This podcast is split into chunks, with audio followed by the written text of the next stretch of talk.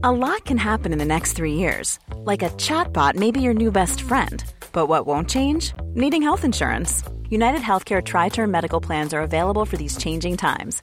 Underwritten by Golden Rule Insurance Company, they offer budget friendly, flexible coverage for people who are in between jobs or missed open enrollment. The plans last nearly three years in some states, with access to a nationwide network of doctors and hospitals. So, for whatever tomorrow brings, United Healthcare Tri Term Medical Plans may be for you. Learn more at uh1.com. I'm Sandra, and I'm just the professional your small business was looking for. But you didn't hire me because you didn't use LinkedIn jobs. LinkedIn has professionals you can't find anywhere else, including those who aren't actively looking for a new job but might be open to the perfect role, like me.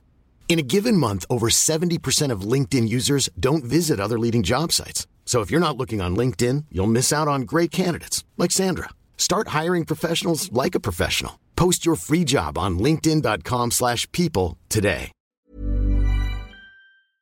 Now, we've already done a list on the 10 biggest battles we never got to see in Star Trek. That link will be in the description below. This is for the other biggest events we never got to see. With that in mind, I am Sean Ferrick for Trek Culture, and here are the 10 biggest Star Trek events we never got to see.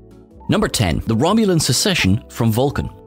What would eventually become the Romulan Star Empire broke away from the rest of the Vulcan race in about 370 AD. This was during the time of awakening, when Surak was beginning to lead the Vulcan people, who had until then been a savage warlike race, into a new era of logic and wisdom. Not all Vulcans were on board with this idea, which led to atomic war. While this part of the breakaway was shown in Star Trek Enterprise, specifically during the Forge trilogy, the rest of the formation of the Romulan state remains shrouded in mystery. It is known that a sect of them broke even further away, becoming the Debrune, who had become extinct by the 24th century. As Admiral Dougherty comments in Star Trek Insurrection, when the Romulans first went out into the galaxy, they were little more than thugs. However, before the supernova that destroyed much of the Romulan Empire in the late 24th century, they were a vastly powerful force to be reckoned with in both the Alpha and Beta quadrants. They have yet to receive the exploration that even the Klingons have received, but a good place to start would be their landing on what would become Romulus.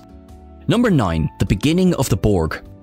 Very little is known about the actual earliest days of the Borg, save from what the Borg Queen has revealed from time to time. In Star Trek First Contact, she informed Data that when the collective was in its infancy, it was very much like humanity flawed, weak, organic. However, as she describes it, they evolved to better themselves. This took place over thousands of years, building a small amount at a time before erupting into a major power in the Delta Quadrant after the 15th century. There have been several theories posited throughout the years as to their actual origin, including one that would have brought them into contact with Admiral James T. Kirk. A cybernetic race of beings discovered Voyager 6, reprogrammed it, and sent it back on its way to Earth. This was not assimilation in the truest sense of the word, so it's unclear whether this was in fact the Borg. In any case, V'ger, as it became to be known, did arrive in the Delta Quadrant, so unless there was another race of highly advanced cybernetic lifeforms out there, this could be an indicator to an earlier version of the collective. The expanded universe novels Destiny offer another exploration of their origin, yet for now, their beginning is as big a mystery as Star Trek offers. Number 8. The launch of the USS Enterprise.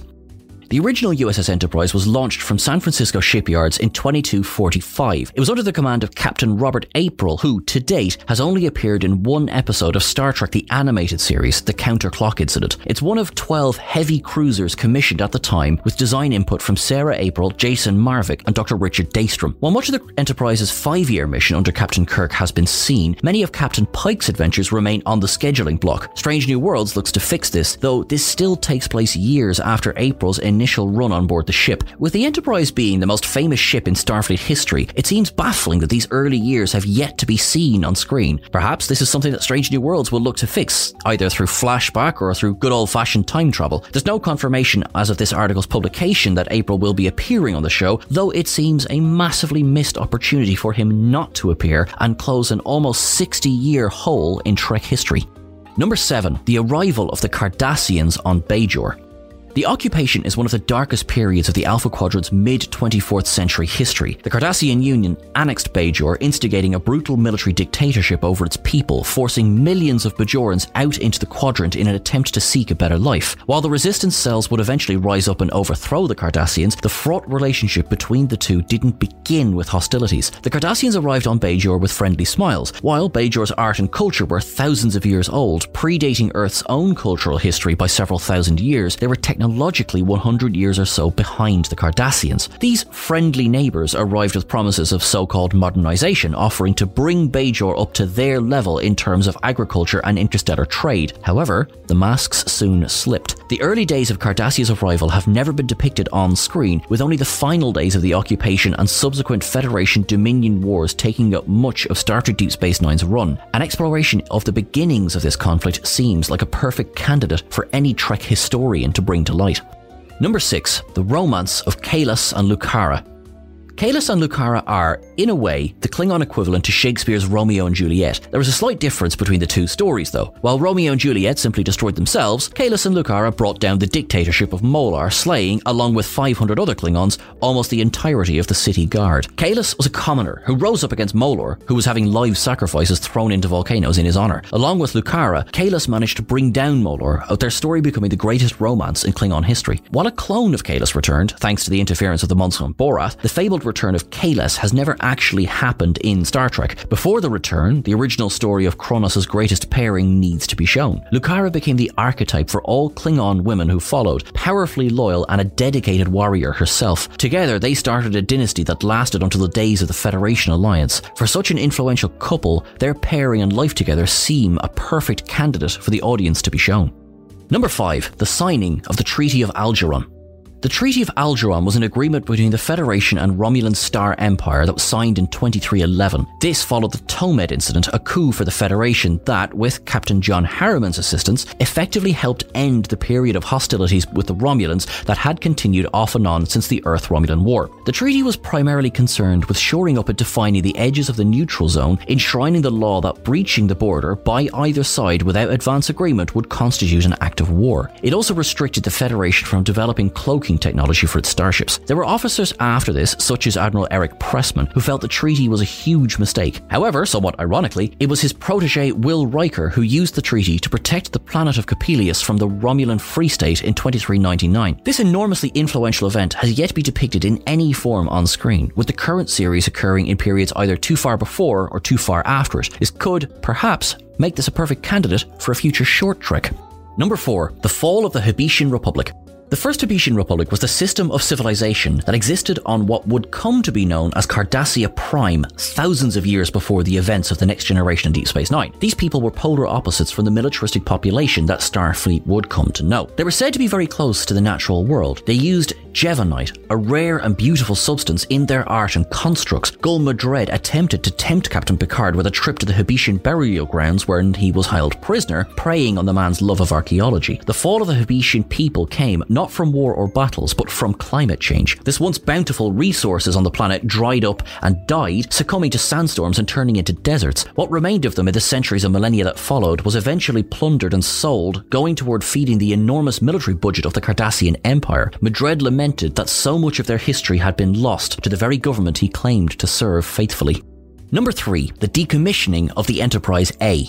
Star Trek VI The Undiscovered Country deals with the twilight of each of the main crew's careers, front and centre. All of them are due to stand down in the months that follow the events of the film, though the story ends with them still aboard the Enterprise A, heading for the second star to the left and straight on till morning. The order had come in to put back to space dock for decommissioning. Now, while the actual physical breakdown of the ship might be a bit much for the audience to take at that point, the actual ceremony that would surely follow the retirement of arguably the greatest crew of the 23rd century seems to be an essential event in Starfleet history. If the Enterprise A, one of the few lucky ships bearing the name to ever get a chance to retire, were to simply come home and have her crew safely at HQ for the last time, for them to follow with a toast and a tip of the hat to the old girl, that would be a scene that would make the hardest Trekkie cry. Number two, the foundation of the United Federation of Planets. No, these are the voyages does not count. Foundation of the United Federation of Planets is potentially the single most important moment in Star Trek's history, up there with the Battle of Wolf 359, the launching of the original USS Enterprise, and the ending of the Dominion War. Yet, it remains the only one of these options never to have received a proper on screen appearance. There is a chance that watching a bunch of dignitaries sign some treaties could be slightly dull, to be fair. However, much like the real historical parallels, like the establishment of the United Nations, there's enough pomp and ceremony Germany to turn it into a huge affair with all of the attention that it deserves. Enterprise is the only series to touch on it, as the original series Discovery and soon Strange New Worlds are all set roughly 100 years later. If that fabled fifth season of Enterprise ever manages to claw its way into reality, the formation of the greatest alliance that the Alpha Quadrant has ever known should surely be top of the list for stories to explore. Number 1 The Great Diaspora.